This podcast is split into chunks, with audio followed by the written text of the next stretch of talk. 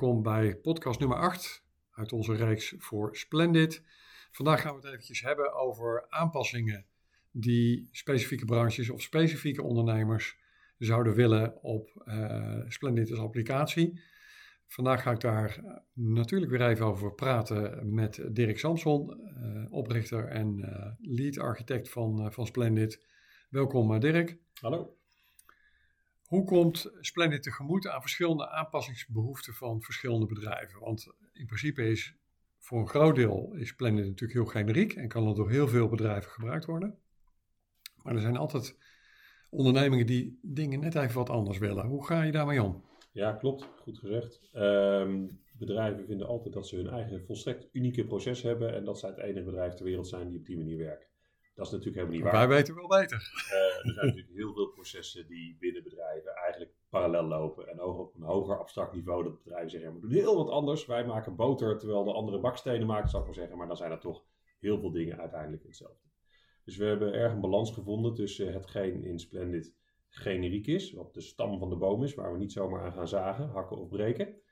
Um, en wat verder, als je dan via de takken naar de bladeren gaat en zegt van nou de bladeren hè, aan het einde van de boom, daar kunnen we wel degelijk een stukje maatwerk in bieden. Door zelfs een stukje te programmeren of door een stukje inrichting, implementatie van Splendid te veranderen. Dus we hebben echt een enorme balans tussen hetgeen nou eenmaal Splendid is, een field service management, ERP, CRM, financieel gedeelte erin.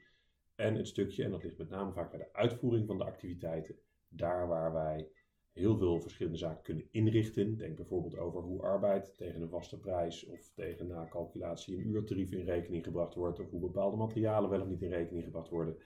Um, maar ook klanten met ja, rare, niet generieke wensen. Die zijn niet raar, die zijn niet generiek, die zijn specifiek voor een bepaalde sector. Ik heb al eerder het voorbeeld genoemd van um, sneeuwruimen en zoutstrooien, waarbij je opeens moet uitlezen uit een apparaat hoeveel kilo zout er gestrooid is en dat moet in rekening gebracht worden.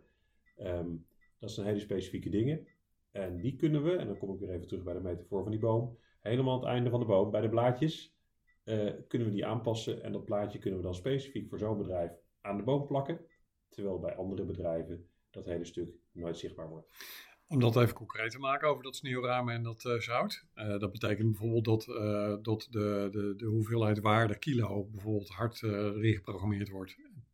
Terwijl die ja. daarvoor ontbrak. Ja. Ik noem maar even iets. Correct. En dan je hebt alleen maar uren en meters. Oh, we hebben geen kilo's, dan zetten we kilo's eruit ja, in. Absoluut. Ja. Um, als je kijkt naar klanten waar we mee praten uh, en je drukt dat in een percentage uit. Wat, wat, is in jouw optiek dan het percentage wat eigenlijk generiek al gewoon moet worden, kunnen worden ingericht? Uh, hoe ver moet je dan nog gaan?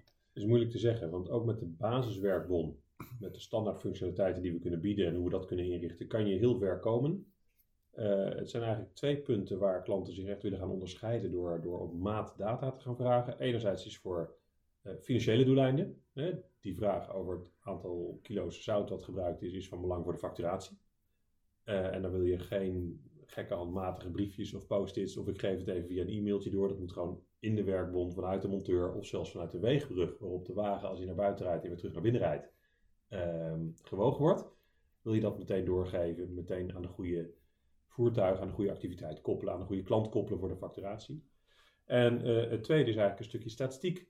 Bedrijven die toch over dat werk wat ze uitvoeren bepaalde statistische gegevens um, willen gaan verzamelen. Um, en daar zie je ook vaak hele specifieke vragen die je niet vanuit een generiek kader zou kunnen verzinnen. Nou zei je daar, uh, daar straks al eventjes wat over. Hè? Bij uh, de onboarding van Splendid kunnen we eigenlijk aan de achterkant, hè, dus lezen in het, in het instellingenscherm, kunnen we eigenlijk al heel veel aanpassen. Kun je daar wat over vertellen? Over opties die beschikbaar zijn om, om het eigenlijk al meer op maat voor jouw bedrijf te maken? Nou, daar is ook deze podcast, ben ik bang, te kort voor.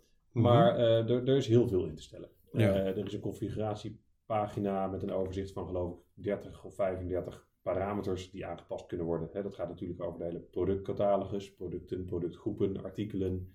Dat gaat over planningswindows. Hoe laat kunnen wij met klanten afspreken? Delen we de dag in in drie blokken van acht uur of in alleen de ochtend en de middag? Of dat soort zaken. Um, dat gaat over heel veel verschillende zaken die ingericht kunnen worden. De activiteitssoorten zijn natuurlijk van belang. Welke soorten activiteiten ga je nou ontplooien als bedrijf en, en vastleggen? En daarna hebben we per activiteitssoort eigenlijk drie belangrijke zaken die een activiteit specifiek maken. Enerzijds noem ik de intakevragen, datgene wat je vraagt aan de telefoon als de klant belt. als het over bomensnoeien gaat, dan wil je weten wat voor soort boom het is en of hij naast een huis staat of niet. Als het over zoutstrooien gaat, wil je weten of het asfalt of een ander soort weg is die je moet doen en hoe groot het oppervlakte is. En zo kan je voor iedere activiteit voorstellen wat je aan de telefoon gaat vragen als de klant belt. Daarna komen, komt de uitvoering. Hè, datgene wat de monteur of de, de chauffeur of, of degene in het veld die het werk doet, moet gaan vastleggen. Heel goed over nadenken. We hebben het ook in de vorige podcast over gehad. Hoe ontzettend belangrijk het is om de goede data en niets dan de goede data in het veld te verzamelen. Al dan niet geautomatiseerd met een IoT-koppeling of gewoon via de persoon die er staat. En daarna de verwerking van die twee tot hetgeen uiteindelijk nou ja, de werkbon is, of het rapport wat uit de activiteit komt, maar ook de facturatie. Want daar kunnen hele gekke koppelingen in zitten. Ehm, eh, een, een veel werktoeslag, dat kan een hele simpele vraag op een werkbon zijn. Hè? Is er sprake van een veel werktoeslag, ja of nee? En dan wordt alles opeens een stukje duurder. Nou, dat koppelen, de verwerking van die twee, dat is eigenlijk de derde stap die voor ons een activiteitssoort uh, heel specifiek kan maken. Oké, dus we kunnen eigenlijk uh, wel zeggen dat je binnen Splendid zoveel al kunt inrichten dat je Splendid geschikt kan maken voor eigenlijk heel veel verschillende bedrijven. De, eh, je noemt het volgens mij ook die toeslagenschema's bijvoorbeeld, maar ook uh, op prijslijstengebied, op SLA's. Eigenlijk op allerlei vlakken. Zelfs uh, nog het feit van de, de, de facturerende bedrijven. Dus dat je, als je meerdere BV's hebt, je ja, hebt een schoonmaak BV, je hebt een veeg-BV en je hebt een andere BV. Kun je allemaal in Splendid laten werken. Wat zijn uh, voor de toekomst, als wij even naar de toekomst kijken, wat, wat zijn nog plannen als het gaat om uitbreiden van aanpassingsmogelijkheden in de toekomst? Kun je daar wat, uh, heb je daar wat, wat, ideeën over? Nou, we zien met het groeiend aantal klanten en het groeiend aantal sectoren waarin we actief zijn, hè, dat we modules ontwikkelen die echt voor specifieke sectoren, uh, het registreren van, van het gebruik van koude middelen, uh, het koppelen met voertuigregistratiesystemen, bepaalde IoT-integraties, dat die echt wel heel sectorspecifiek zijn. En daar willen we eigenlijk het framework ook weer wat, wat robuuster maken, zodat we eigenlijk heel snel aan een klant in een bepaalde sector het product Splendid kunnen aanbieden. Dat blijft één product. We gaan dat niet in allerlei kleine stapjes, alle kleine licenties opknippen. Dat blijft één groot product, maar dat we wel dat soort modules van meet af aan beschikbaar kunnen maken. En niet iemand in de installatiesector um, nou ja, alle schermen zullen laten zien die bij voertuigregistratie horen. Want dat geeft alleen maar vertroebeling van het beeld, zal ik maar zeggen.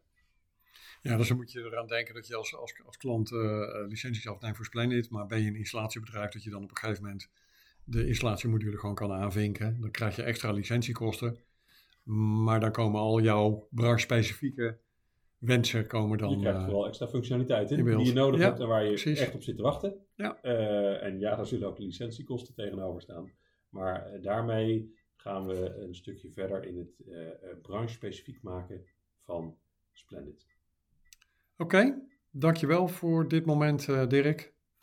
Uh, ben je nieuwsgierig geworden uh, naar Splendid en wil je daar meer over weten? Kijk dan even op www.splendid.nl, Splendid met een A. En plan vandaag nog je demo in, zodat we het helemaal aan je kunnen laten zien. Dank voor jullie aandacht.